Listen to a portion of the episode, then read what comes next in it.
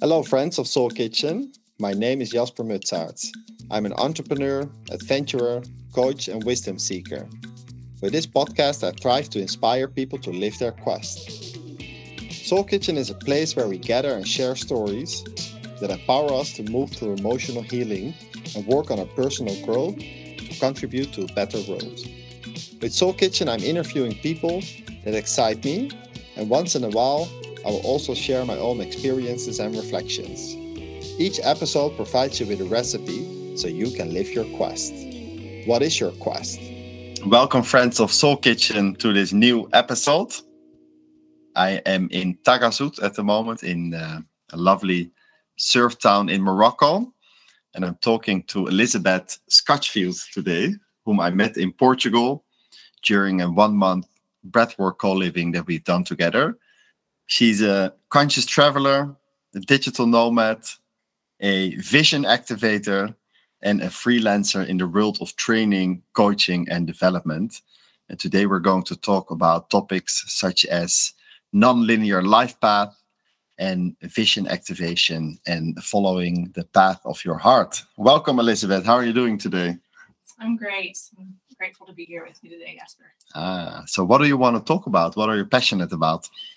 Oh, wow. That is so many things. But for the sake of our podcast today, um, really, I have lived my life as an experiential learner and followed kind of my curiosity along the way. And it has led me to um, taking inspired actions that have taken me in different directions. And it doesn't always make sense as you're making those decisions, but then you just keep trusting your intuition I just really want to encourage other people in the midst of their journey to also be willing to take those risks and trust their own inspired actions that they're taking in their lives. And how did you end up in Morocco? How did I end up in Morocco? That's a great question. Um, in September, I booked a one way ticket to Portugal uh, to take advantage of this opportunity where we met through innate experiences and um, I'd had the opportunity to live abroad last year in Rwanda and felt this pull to get back to living a more international life. And uh, I didn't really have a full plan after Portugal, but trusted that the next inspiration or insight would come along. And some people from Innate actually were traveling down to Morocco. And so I started getting curious about Morocco. And here I am. I decided to uh, go to a martial arts uh, retreat center, uh, focused also on uh, the Sufi path and introducing people to a kind of the Sufi philosophy, which I've kind of been intrigued about. So that was my initial pull to Morocco, and here I am in the beach town of Taghazout with you. And what did you learn from the Sufis? What did I learn from the Sufis? Um, so I learned so Sufis Sufism uh, is uh, part of the Islam faith, and so there's definitely elements of the Islam faith that I got oriented to. Um, but really, Sufism is a, a, philosophy and kind of a way of life, um, a real commitment to aligning with source and spirit and um, the oneness of connection to spirit and connection to all human beings. Um, and it's a real peaceful path to me. And I, I really enjoyed learning more about it as kind of a, a philosophy and a way of life. So it's a philosophy and a way of life, but how do you apply it at a practical level, or what type of exercises do you do at a Sufi camp? Yeah, what kind of exercises do you do at a Sufi camp? It was interesting, kind of the the combination of martial arts and Sufism. Um, I've kind of been intrigued by the intersection of movement and spirituality, and so that was kind of what drew me to that.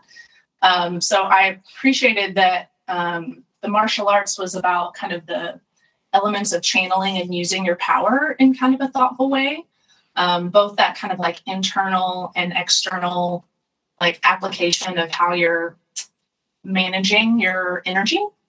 Um, and then the Sufism on top of that, um, we did a number of meditations as part of the Sufism practice. And actually, in preparation for this podcast, we were just doing it. And um, there is kind of a chant or a sutra that you use while also um, doing a little bit of a body scan um, that I really enjoyed as like a daily practice to connect with your body and with source. So that has been one of the practices that I've kind of taken away from the Sufism um, experience. Yeah. So you mentioned that you uh, bought a one-way uh, ticket. Uh, so what made you uh, change your life uh, in a bit? Uh, what made me make that decision yeah. in some ways? Yeah, I um, had returned from Rwanda in, uh, I guess, January of 2021. Uh, and that had been my first experience of living and working abroad. And uh, it had been a dream of mine that I had had when I was younger in my teen years but I kind of lost sight of that dream and had ended up living in the States for my 20s and my 30s. But this opportunity presented itself. And I found myself curious about, you know, wow, like this dream is getting realized at a later point in my life, maybe than I realized. Um, I just turned 40 this last year. And, you know, maybe this is the end of that dream. Maybe I got a little taste and now it's time to go back to the US and quote unquote settle down. And um, so I kind of came back to the States and made some made some efforts to rebuild a more traditional life. Um, I started looking at buying a house. I was looking at freezing my eggs, going on the path to motherhood. Uh, I started looking at going back to um, more of a traditional job. Um, I like, was back in Kentucky, where I'm originally from, but I haven't lived there since I was 18, and so I kind of had this taste. And I was even like, as I was trying to create that life, it it wasn't coming together and i found myself kind of a little frustrated and confused and it was a tough season and after about i guess six months um, i ended up realizing you know in my heart of hearts i really actually do prefer living internationally and there's a little bit of that like i'm 40 i should settle down kind of narrative and that i needed to let go of that and realize that i've even when I was uh, in my early 20s, I knew like I'm probably going to live a non traditional life. I'm more interested in living an interesting life than like following a traditional path. And so, anyways, I basically was like, it's time for me to get back overseas and just take one decision at a time. And I found this innate experience that was the intersection of a lot of things I'm interested in. It was um, living abroad in an international community, pursuing daily spiritual practices together, entrepreneurs who were also doing work. And I've had a vision of possibly running a retreat center or running retreats one day. And yet I've kind of come to realize through visiting some retreat centers, like I'm not ready to fully realize that dream. And this was a beautiful experience that was a um, a blend of living in the world, still doing work, while also trying to have these practices that keep you connected to yourself and to source, um, and also keep you grounded and help you sustain your energy um, for whatever it is you're trying to manifest. So you mentioned settling down. So what attracted you uh, to settling down, and what made you decide not to settle down according to your own definition? What initially attracted me to settling yeah. down? Yeah, um, you know, uh, I am. I'm a personality test nerd, and so my Enneagram, for those who might be interested or are aware of that, um, is a seven, which is the uh, enthusiast. I'm also a seven. And yes, and, and Jasper is also a seven. We've had some good discussions. I'm also, we have the same Myers Briggs. We're both ENFPs. Um, and there is this desire for novelty, but there is at times this longing for stability in the midst of kind of uh, enjoying new experiences. And so I think there was a little bit of me that I've had a lot of kind of instability in the last three years. I moved, uh, I was living in Seattle and I decided during the pandemic to leave Seattle. Um, and I've basically kind of been unanchored, quote unquote, professionally and like in terms of a sense of home um, since I guess mm, 2020. Uh, and so I think there was a little bit of like, I'm getting maybe a little bit um, anxious with how un- unrooted or unanchored I feel. And so I think that's what led me after I came back from Rwanda to want to create some stability. Additionally, I didn't have a clear vision for what was next. And so sometimes I think when we're in those places of ambiguity, we kind of cling to, we, we, we tend to want to try and latch onto something that we do know, you know? So I was like, well, I don't have the energy right now to creatively construct the next phase of my life. So maybe I'll just default to what I know other people have chosen for their lives. Um, so I think those were some of the things that were drawing me to stability. Was that the right? Yeah. Yeah, or settling down. Settling down, settling yeah. down. Yeah. But you've chosen now for a non-traditional or non-linear life path. Where do you find your anchoring? Yeah. It's great. great question. Um, in the last, I guess, three years, I've been on this journey. I um, was kind of unexpectedly laid off from a job. They needed to downsize the organization, and I it was a real awakening moment for me that I kind of prioritized my mind and my career at the detriment maybe to other aspects of my life. And so I decided to really it was a real invitation to figure out how to nurture myself. And so I started exploring a lot of different practices that um, were helping me have more of that mind, body, spirit connection. Um, and also really more connected to my heart. And had found that I was like, I'm making decisions that felt more based in my ego than in my heart about my life. Um, so, anyways, I've kind of like exposed myself to all these different practices and healers and spiritual teachers and now I feel like it's helped me construct this mix of habits and routines that really help me feel anchored and grounded, kind of no matter where I am. Um, some of those include like the artist way was a big influence for me. I'm committed to living a life of creativity, and uh, they have a concept called morning pages, which essentially is like three pages of stream of consciousness writing in the morning. So I've kind of that's been a big part of kind of my grounding technique. Um, meditation has been a big part of my grounding technique. Um, clearing my chakras daily has been a part of my my technique. But so I think that routines and habits is a big part of it. The second part is certain relationships that have been really beautifully committed, even if they're not living this life, to continuing to support me and stay connected in the midst of this life. So that feels like that gives me a sense of anchor no matter where I am. And then the last thing is is material pieces that I like traveling with that bring me a sense of comfort and home so that I do feel like home is wherever I am. Mm-hmm. Um, and that includes things like a fluffy eye mask, you know, like a really nice blanket. Um, I have a few little pieces that I like setting up as kind of like my altar wherever I go. Um, that like are part of my kind of spiritual connection. Um, so things like that. My favorite coffee cup. Uh, so things like that that kind of help you feel like you're at home. So a combination of habits, relationships, and some material possessions keep you uh, keep you grounded. Yes. And um, in your journey, you spent a reasonable amount of time in uh, Rwanda.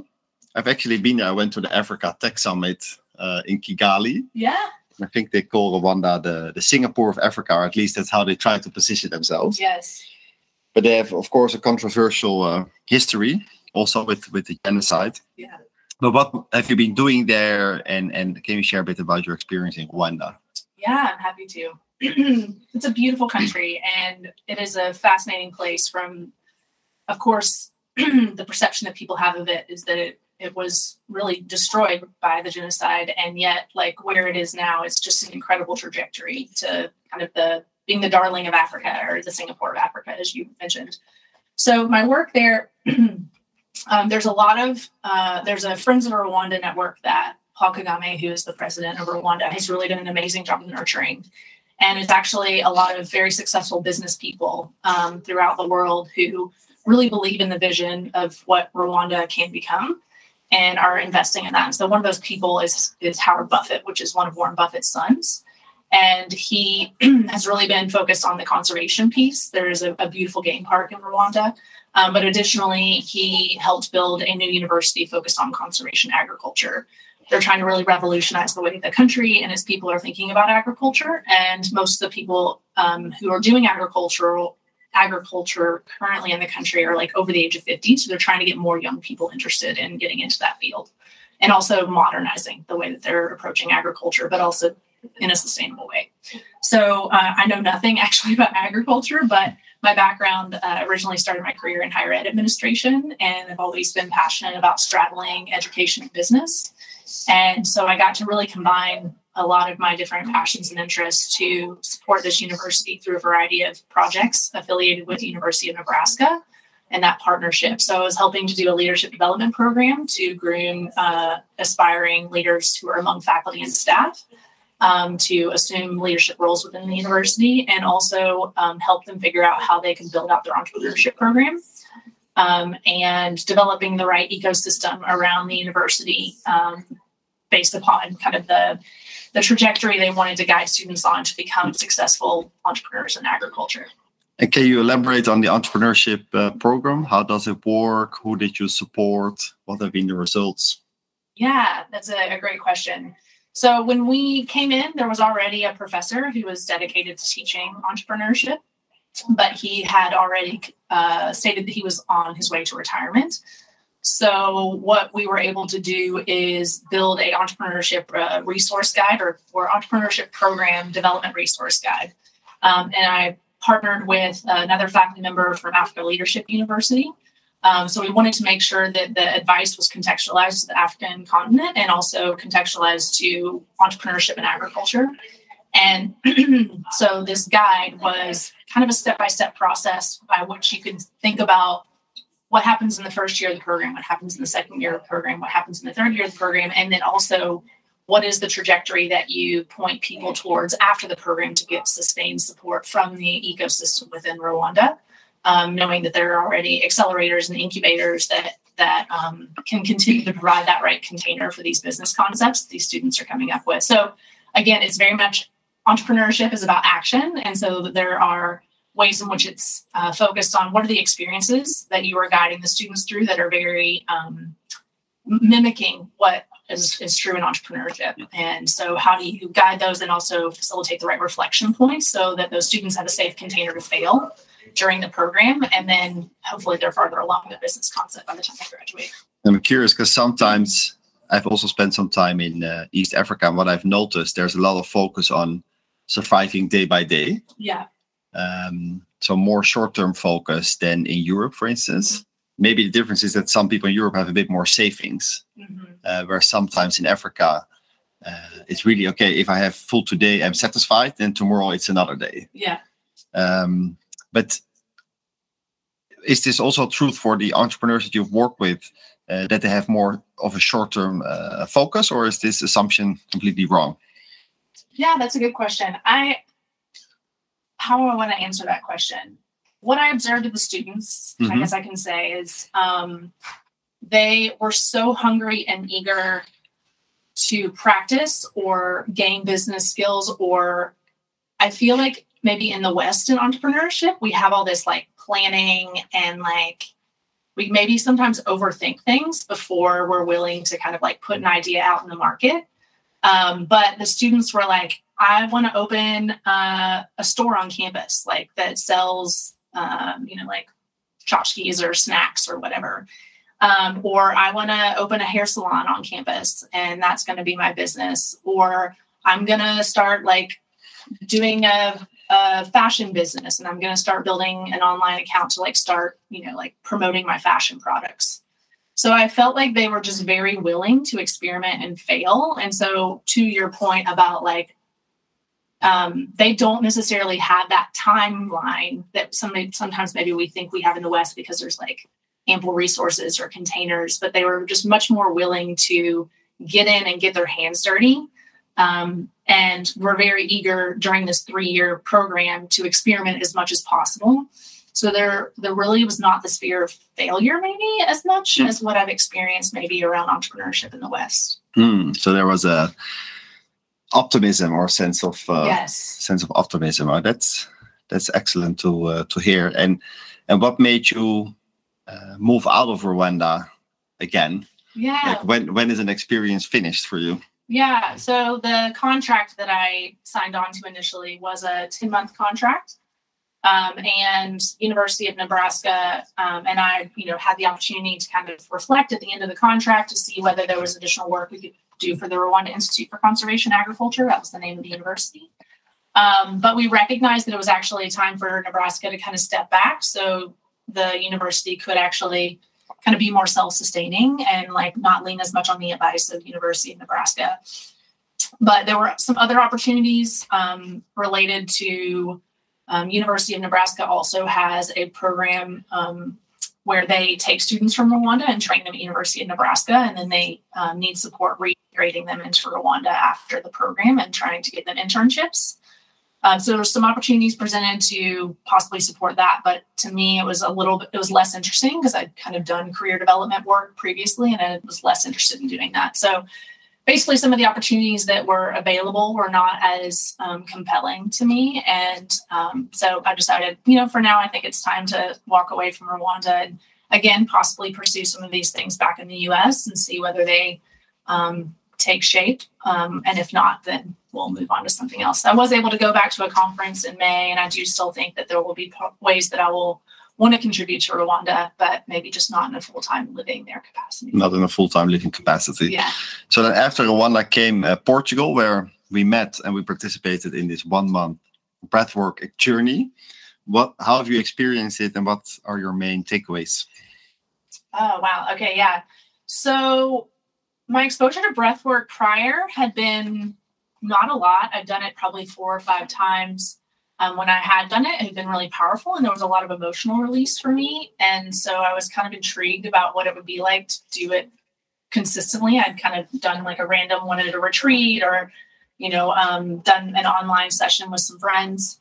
And my experience of breath work, you know, I'm I'm a curious person and I like, you know, I, I again another thing about kind of being an ENFP in a seven, you kind of like sampling everything.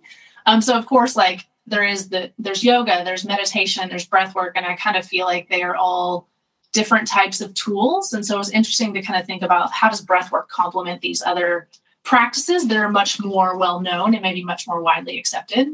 And to me, breath work, I really enjoyed it because it felt like more about movement of energy and movement of emotions. And to me, sometimes the aspect of meditation that doesn't resonate is this aspect of stillness. And I think as humans, it's so natural for us to kind of want to move energy and I'm, I'm a dancer and like i love dancing as a way to kind of release emotion and move energy and to me breath work was just this beautiful way to kind of like cleanse your mind and your body and your spirit and your emotional world and so that you're kind of this clean container and and it to me, it does that even better than meditation or yoga because it's kind of combining the movement of yoga with the meditation benefits.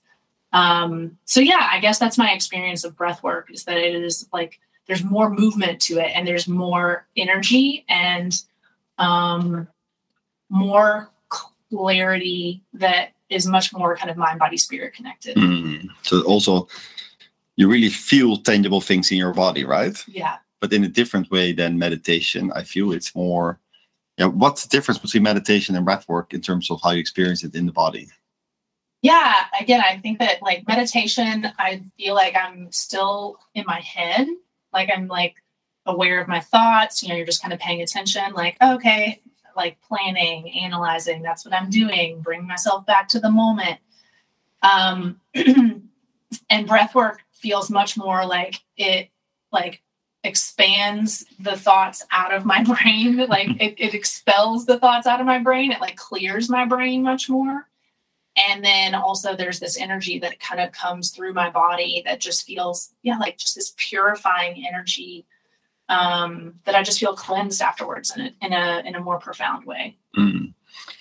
That's beautiful, and um, you want to move towards being a vision uh, activator. Yes. so what um, what did you learn about your own vision for your life or for your work during the breathwork journey? Yeah, thank you. That's a great question.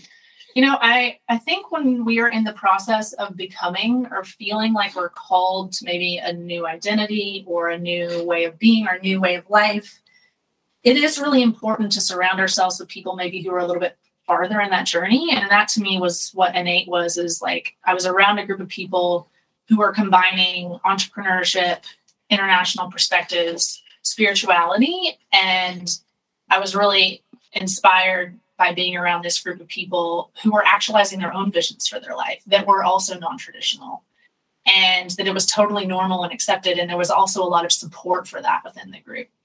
So, uh, through actually some business coaching with Jasper, you know, one of the questions he asked me was like, okay, what in three words, what's your personal brand? And it like just came to me immediately. I was like, I'm a vision activator. um, and the, you know, and and you know, whenever we're kind of in transition, it doesn't it often is like just an extension of our past or maybe a like upgrade of our past. And that's what this has felt like is like I've always been a vision activator, but I haven't really claimed it. Mm. And I've always been invited into organizations where they were like, we don't know what we're doing here, and this is a new thing for us. Like, but we're going to put you in charge of figuring out how to create X, Y, or Z. So I've like created programs and initiatives and launch projects, and I have that energy to launch new things. And I also have that ability to take something ambiguous and really start assessing the landscape and also talking to the people who will be impacted by that initiative so that it can be shaped in alignment with the needs of whoever it's serving. And so I've naturally done that throughout my career. And now I want to be doing that more in a one on one capacity and coaching with people, in addition to like doing project based work. And so it just felt like it was this like uh, more holistic way of looking at what wants to be expressed through me and the ways that I want to serve people according to what is kind of my natural gift. That's beautiful. And uh, I tested uh, uh, your vision activation skills because when I interview someone, I always like to to test something. So we did a vision quest. I really liked the, the dream visualization in which I discovered that I want to spend some time in the Amazon. And I also like the release uh, ceremony where I still uh, realized that I need to release some um, some parts of me on the on let's say more the romantic side before getting ready to step into a new identity. But can you elaborate in your vision quest uh, that you offer to people? Uh, why is a dream visualization and a release ceremony so important?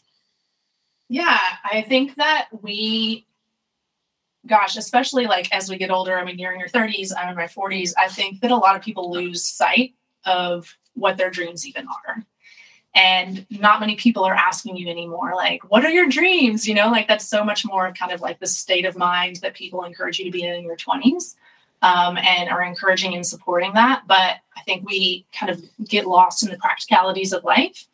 So i think somebody holding space to give you permission to a dream and then b name what you want um, from a more kind of like authentic heartfelt place. Uh, i really do rely on visualizations to kind of get people into their heart and then from their from their heart what is true for them? What is their true vision for their life? Um, and a- apart from practicalities apart from like all these limitations that we can say of like but how is this you know I, I think when we get older there's so many factors that we're having to take into consideration like i want financial stability. I have these people in my life to take care of at this point. I have this obligation to this house. I have this obligation to this job. And we we spend a lot of our mental energy on the on the objections versus the dreaming so I think that that's a big part of the dreaming part. Um, and then secondarily, even if we have the dream, then we have these limiting beliefs or we have these um, commitments that we are possibly kind of um, uh, tied to.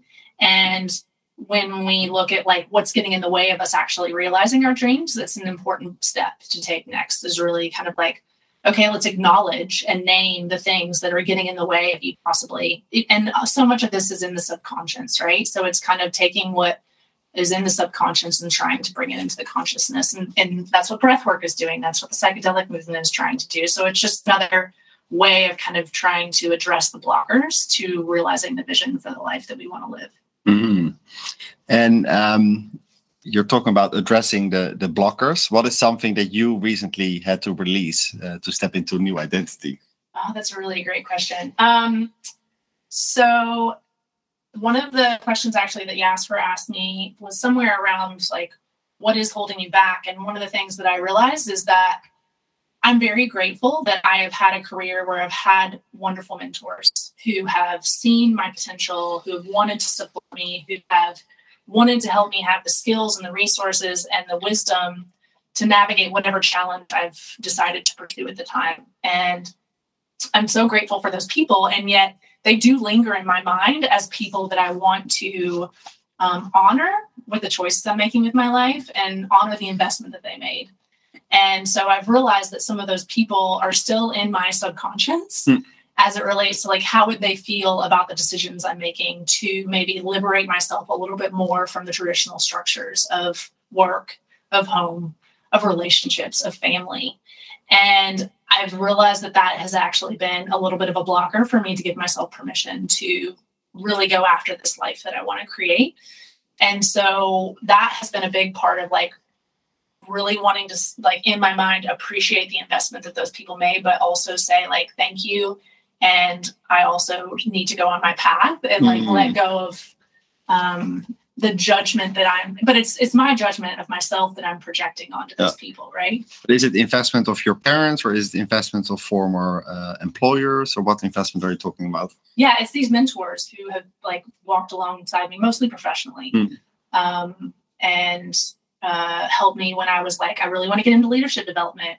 I really want to get into consulting. Um, I really want to get into innovation work. You know, I've had these people who have seen my vision and said, I really want to help you make that happen. And the reality is, is even the stuff I'm building towards is not divorcing myself from those skills or abilities. And that's another thing I've had to like work through mentally is that like what I'm doing is just an upgrade of those things. I still want to be in the innovation space. I still want to be in the leadership development space. I still want to be in the consulting space, um, but just doing it a little bit differently. I see. So it's not completely throwing these things away or these connections, but you're changing, uh, changing a bit. Yeah. I'm curious. What's your ideal uh, vision of uh, your home environment mm-hmm. or your your living environment? You mentioned that you want to have a tiny house at some point, but how do you envision this? Yeah. So I think that um again, like I'm around these people and I'm also saying like how can this and this be true? Like how can I have a sense of home while also having a sense of freedom? And I want to believe that both are possible. And so ultimately, I still have this desire to have the flexibility and freedom to travel um, which means that whatever sense of home, like I don't want all my resources to be tied up in my sense of home. And also that part of me that wants to continue to live an environmentally conscious life, like doesn't need a house that has like four bedrooms and, you know, um, I want to be able to host people, um, but I also want to live simply. Hmm. And so ultimately, I've always had this vision of kind of creating um, a community of people who are living together, probably in the mountains, um, with a set of homes that are simple, simply built. And there is a flow of people in and out of that community. So, you know, like maybe I have this tiny home and I'm renting it out for three months a year and going to Bali. Uh, but I still have that kind of place to come back to of people who have a common um, uh, vision or philosophy on life. Uh, and that that is a source of comfort, even in the midst of my willingness to kind of continue to be geographically mobile. I see. So you want to have a bit of a combination of a, a, tiny housing community and then and then traveling. And um, um, if people want to have uh, a more non-linear uh, life, or if they want to activate their own vision, I mean, these are two different questions, so it's up to you how you answer it. But what are some practical steps that people can take to start? People want to live a not linear life, or if they're ready to activate their vision. Yes. Yeah? Um, well, I think experimentation, honestly, is a huge part of it. And I do think that change has to be incremental. And even as we're stepping into these like new identities or new lives, like it takes these little micro actions of whether it's like, okay, like I am interested in possibly moving, right? To, uh, I have a friend who's been living in Luxembourg and she's feeling like she possibly wants to live in Paris. And so right now she decided to take a month to live in Paris. So it's like this idea of like prototyping these different lives and what is an incremental step that you can put yourself in that reality to see how it actually feels energetically, right? Or if you're thinking about switching jobs, right? Like, okay, let's start thinking about some informational interviews that you can be conducting with people who are working in foundations so that you can energetically see once you're talking to those people, can you start imagining yourself doing what they're doing on a daily basis? So I think it's a lot about putting yourself in those environments and situations to see whether it how it feels in your body you know like does it feel when you're walking around the streets of paris like do you feel alive do you feel vibrant are the synchronicities happening once you get there that you're bumping into people and you're making these connections that feel like there's a momentum to that decision so i think that it is figuring out those little um, experiments that you can run that are related to the life you're starting to dream about so experimentation and and energetically feeling into it is uh, is important. Yeah. And um, uh, sometimes with a vision, it's difficult where to start because uh, you can travel, you have your work life, you have your your exercise, you have your love life. So how do you know where to start? So do you need to have a vision for all these elements, or do you need to prioritize one element, or is it does it need to be a, a holistic vision? Yeah, that's a great question. I think it's so unique to each individual. And actually, at the beginning of my coaching, there is a little bit of like an overall assessment where I have people do kind of a an interpretation of the wheel of life, which is a common coaching tool. And I let them kind of rate their satisfaction level on those things and also use language about um, right now I feel this way in my life and I want to feel this way in this category of life. And then based upon them doing that initial like assessment, I let them identify which of these areas feels like it needs the most attention in terms of where you want to focus the coaching activities. Um, and there's opportunities to say, you know, I'm seeing that my love life and my career are both like the most, uh, like I'm experiencing the most discomfort or I'm experiencing the most desire to have changes. And so we could focus on two. Um, but it's so unique, I think, to the individual. I've also been active as a as a coach. I like to wear multiple hats, but one of my activities has been uh, coaching people. I've always been coaching entrepreneurs while I'm also still building my own business. So there's always a question about how to balance uh, creating your own life or your own business and then also supporting others. You're you are a vision activator, um, and you want to support people in building non-linear or non-traditional lives. So how do you balance creating the life of your dreams while also supporting others to do the same? Yeah. So I guess my initial answer to that is I actually started my career as a coach. Uh, I started as a career coach uh, to college students um, right out of my uh, master's degree. And I really enjoyed that work. I was about 28 at the time. And I had this moment where I realized I was like, what are your passions? Like, what are your dreams? And I was loving being around the energy of these students who were dreaming about what was possible for their lives. And meanwhile, I was like, oh, like I'm coaching them to live these lives that I don't know that I'm actually really living myself. Like, I don't know that I'm really asking myself what my own passions are. Like, I don't know that I'm really um, being as authentic as I could be as a coach. So I think this stage of the journey of re- like kind of revamping or upgrading my coaching, I'm really committed to making sure that I'm living the life that I'm encouraging other people to live. And also the wisdom that I share is from lived experience. And I think that that's really important when anyone's choosing a coach that they are drawing upon the wisdom of their own lived experience and they have uh, suffered the the pitfalls and the challenges and you know themselves kind of discovered their own unique solutions so that being said uh, this time around as i'm building my business my coaching business I'm doing that in this uh, flow, easeful way where I'm like putting myself out there, but I'm also traveling. I'm seeking these inspiring experiences. I'm meeting the people that I want to meet on the journey. And I think that that's really important so that I can, you know, parlay that into the insights that I'm sharing with my clients. So um, that's, I think, uh, an important element of what it means for me at this point to be a coach as compared to maybe what it meant for me to be a coach at another point in my life. Uh, you're stepping into your new role as a vision activator, and um, of course, you have a vision for your for your life as well. So, what are your coming plans in terms of travels, adventures, experiences? Yeah, so I do think that I'm on this path. You know, you asked what my version of home might be.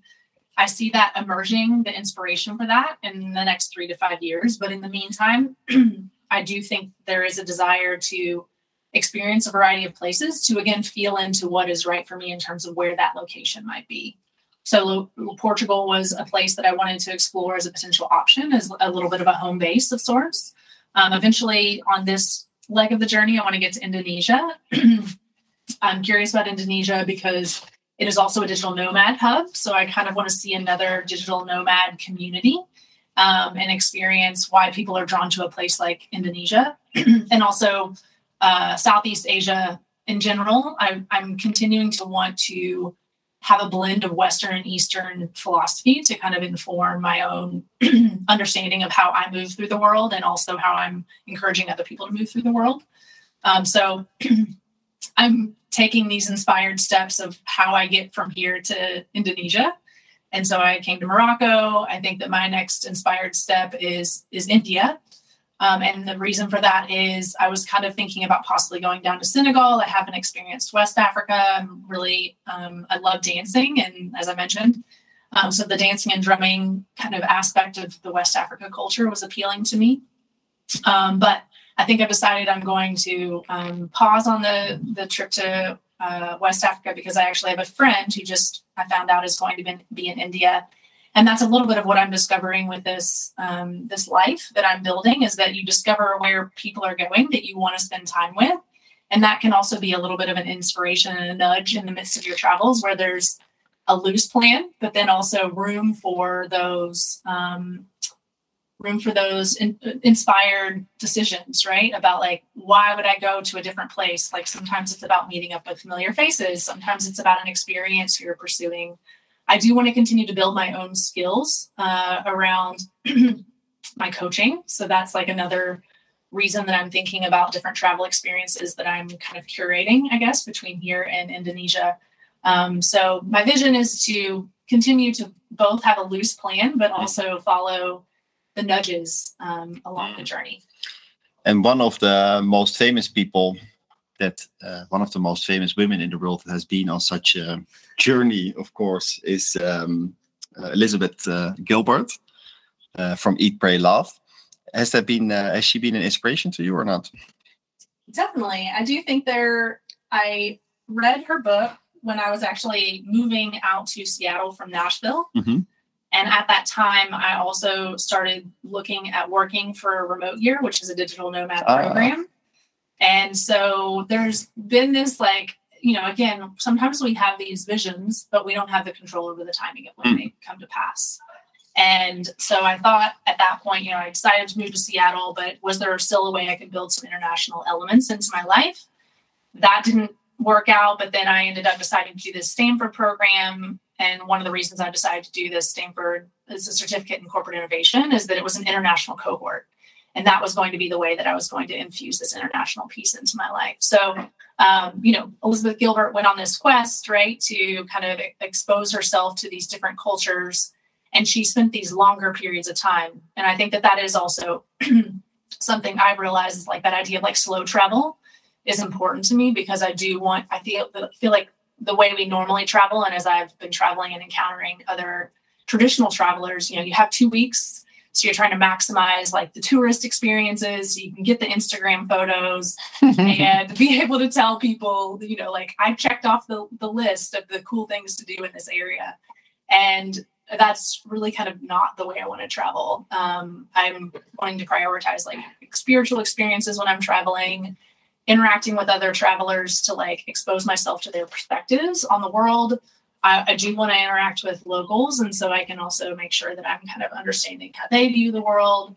Um, and it's more about people and relationships to me than it is about seeing like the Taj Mahal. Mm-hmm. Um, so I think that she very much, you know, like had that kind of slow travel approach and was also seeking spiritual experiences and also very focused on relationships. So I'm sure that there's some some definitely some similarities. Some similarities. Yeah. I think one of the things um, I've uh, read her book, but I've also read a few articles of her online, and I read this book. I think Big Magic. Yeah, Big Magic. It's about creativity yes. and pursuing that. But she's also in a way non-traditional in the sense that she doesn't have children. I mean, she's have had multiple partners, but in the book she also writes that initially. Uh, she had a partner and this job and this house, but she stepped out of it, right? Yeah.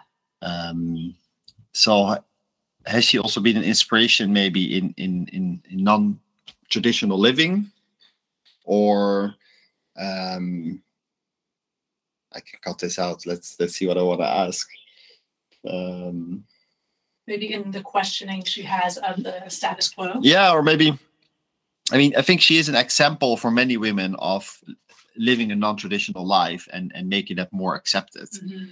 So, what are your views on that, or has she been an inspiration? Yeah, I mean, I think that she was a woman who modeled like I got all the things, you know, like that society told me as a woman would would make me fulfilled. I, I found a partner. I was living in New York City, this dynamic city. She had already started her her you know like writing career, and there was something that was still lacking for her. And so she did go searching, you know, for something that might be that might help her feel more alive, that might help her feel more connected to her essence, that might be more inspiring for her. And so I do think sometimes there is this like, and I feel this too, is like message of like, oh, gratitude and contentment, like is the answer. Like it's not that you need to change your life, you know, but you just need to be more like content with the life that you have. And yet, I also feel like people like Elizabeth Gilbert are like, if you're feeling restless in your life, give yourself permission to explore something else.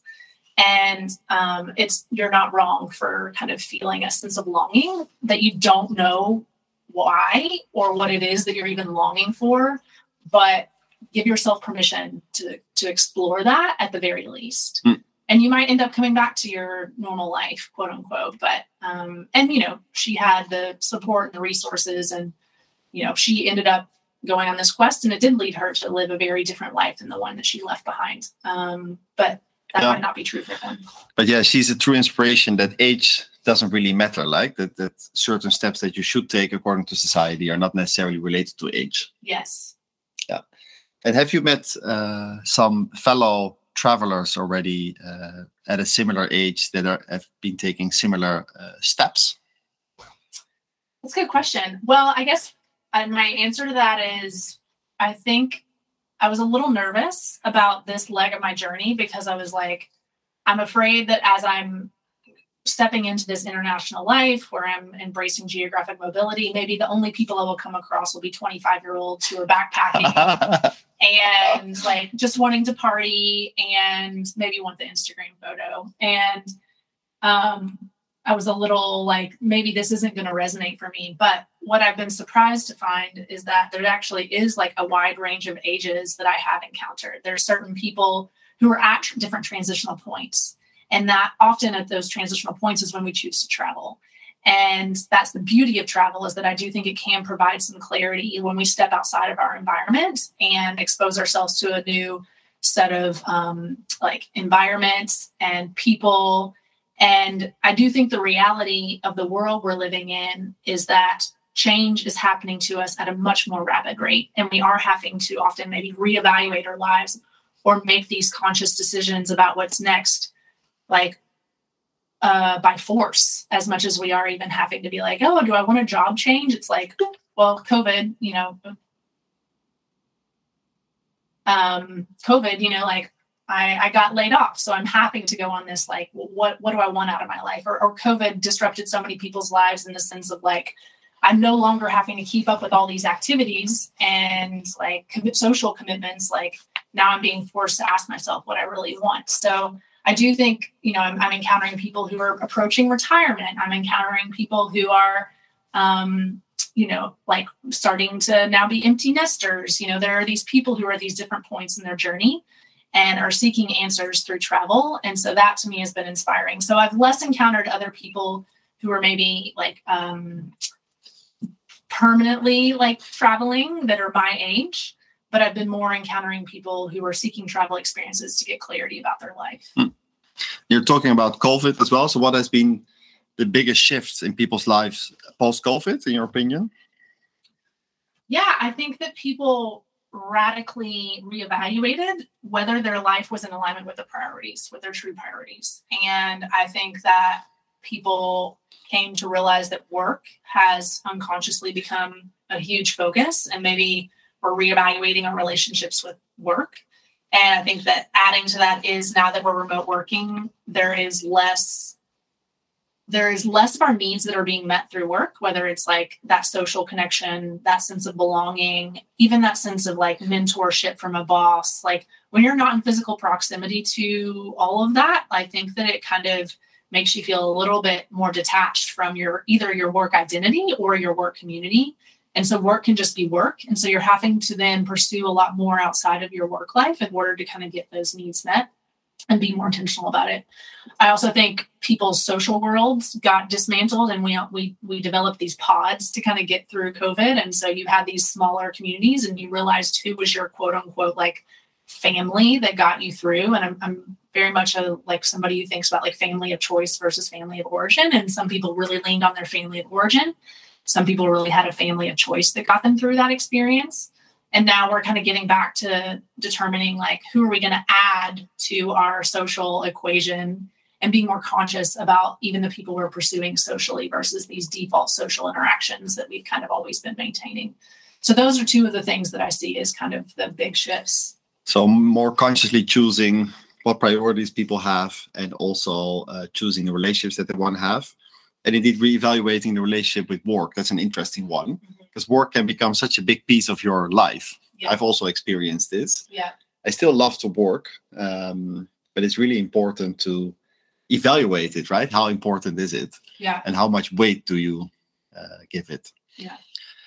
So if you look back at your uh, your life and um, as a as a piece of wisdom for the people listening. The Soul Kitchen is about recipes for life, right? So, what is the the recipe uh, for life that you want to share with uh, the people listening to this episode? Yeah, I think that whole concept of like the only thing guaranteed in life is like change in taxes, and I think living more in acceptance of that and rather than like chasing this idea of stability that really isn't even honestly available as much in the world that we're living in. It's, you know, like our lives are getting more and more disrupted on a regular basis. So instead, why don't we embrace this life of experimentation where we're kind of constantly um, allowing ourselves to experiment with different realities? And that allows us to be more agile and able to adapt to these changes that are continuing to come in our lives rather than okay like i'm i'm trying to chase this idea of like a house that gives me stability a family that gives me stability a job that gives me stability. Um like i think that for certain people that's fine that that's their reality but even that gets disrupted. So i think that um helping ourselves become more agile you know like through this more loose and open-handed approach and a view of life. Well thank you very much for sharing your wisdom uh, elizabeth I'm keen to uh, keep following your journey and your uh, adventures. And uh, yeah, thank you for sharing your wisdom on the podcast. Thank you very much for having me.